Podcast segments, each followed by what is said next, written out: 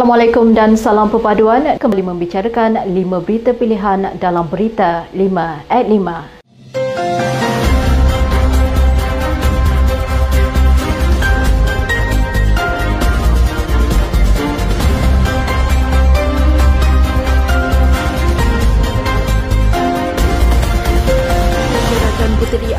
Malaysia telah mengadakan jelajah kemaman sebagai persediaan untuk menghadapi pilihan raya kecil parlimen itu yang akan berlangsung tidak lama lagi.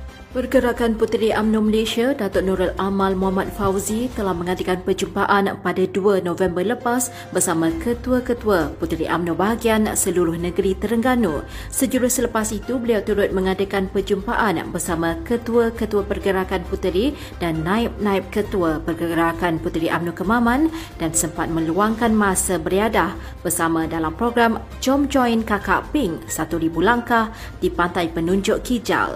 Pada September lalu media melaporkan Mahkamah Pilihan Raya membatalkan kemenangan ahli Parlimen Kemaman Cik Alias Hamid yang mewakili Perikatan Nasional pada Pilihan Raya Umum ke-15 lalu. Keputusan tersebut telah dibuat oleh Hakim Charles Fernandez yang juga merupakan Hakim Mahkamah Tinggi Melaka selepas pihak pempetisyen berjaya membuktikan wujudnya unsur rasuah ketika kempen pilihan raya umum ke-15 yang lalu. Suruhanjaya Pilihan Raya telah menetapkan pilihan raya kecil Parlimen Kemaman Terengganu akan berlangsung pada 2 Disember depan. UMNO tetap relevan sebagai sebuah parti yang tulen berpaksikan tanggungjawab, amanah serta ikhlas menjaga kepentingan rakyat.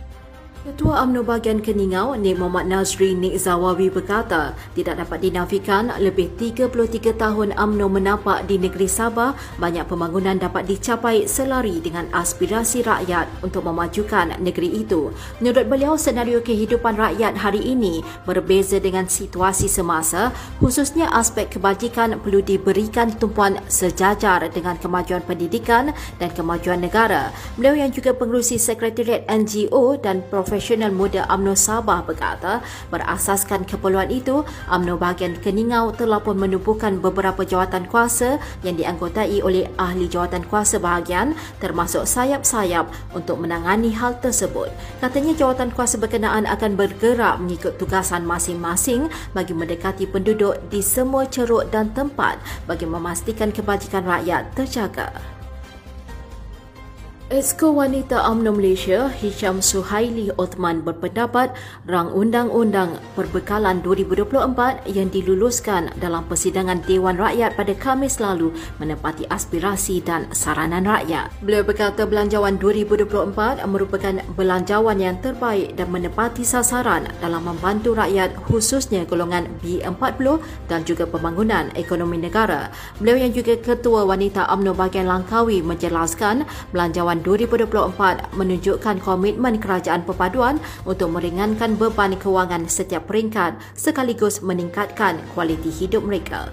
Media melaporkan seramai 85 ahli parlimen mengambil bahagian dalam sesi perbahasan RUU perbekalan 2024 peringkat dasar yang bermula sejak 16 Oktober lalu.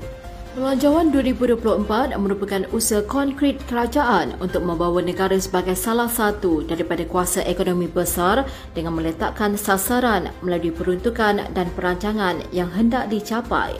Menteri Luar Datuk Seri Dr. Zambi Abdul Kadir berkata perancangan kerajaan itu sangat penting selepas negara dan ekonomi global berhadapan dengan situasi yang tidak menentu termasuk jangkaan ekonomi yang akan lebih mencabar mulai tahun hadapan. Beliau yang juga Setiausaha Agung Barisan Nasional berkata ini termasuk pelaksanaan subsidi bersasar yang akan dilaksanakan kerajaan sebagai usaha untuk membasmi kemiskinan dalam kalangan rakyat berpendapatan rendah. Katanya disebabkan subsidi sebelum ini yang terlalu besar jumlahnya melibatkan semua lapisan rakyat masyarakat menyebabkan kerugian besar kepada negara kerana perbelanjaan tersebut boleh digunakan bagi tujuan yang lain. Kerajaan diminta untuk menjelaskan secara terperinci berkaitan projek menerusi kerjasama bersama pihak swasta dalam usaha memastikan segala yang dirancang dapat memberikan sumbangan kepada ekonomi negara. Ahli Parlimen Paya Besar Datuk Muhammad Syahar Abdullah bertanyakan beberapa persoalan yang memerlukan penjelasan lanjut berkaitan soal berkenaan pada sesi perbahasan peringkat jawatan kuasa belanjawan 2024 di Dewan Rakyat semalam. Sementara itu, Ahli Parlimen Tenggara Menteri Nasib menzahirkan penghargaan kepada Kerajaan Perpaduan kerana telah menambah peruntukan sebanyak 200 juta ringgit Malaysia kepada Angkatan Pertahanan Awam Malaysia. Beliau mengucapkan terima kasih kepada Kerajaan Perpaduan berikutan peningkatan peruntukan daripada 174 juta ringgit Malaysia kepada 194 juta ringgit Malaysia pada tahun hadapan sekaligus membuktikan keprihatinan pihak kerajaan dalam memperkasa Sekian dari saya, Kaslinda Abdul Kadir. Jangan lupa temu janji kita Isnin hingga Jumaat jam 5 petang. 5 berita pilihan hanya di Berita 5 at 5. Assalamualaikum dan salam perpaduan.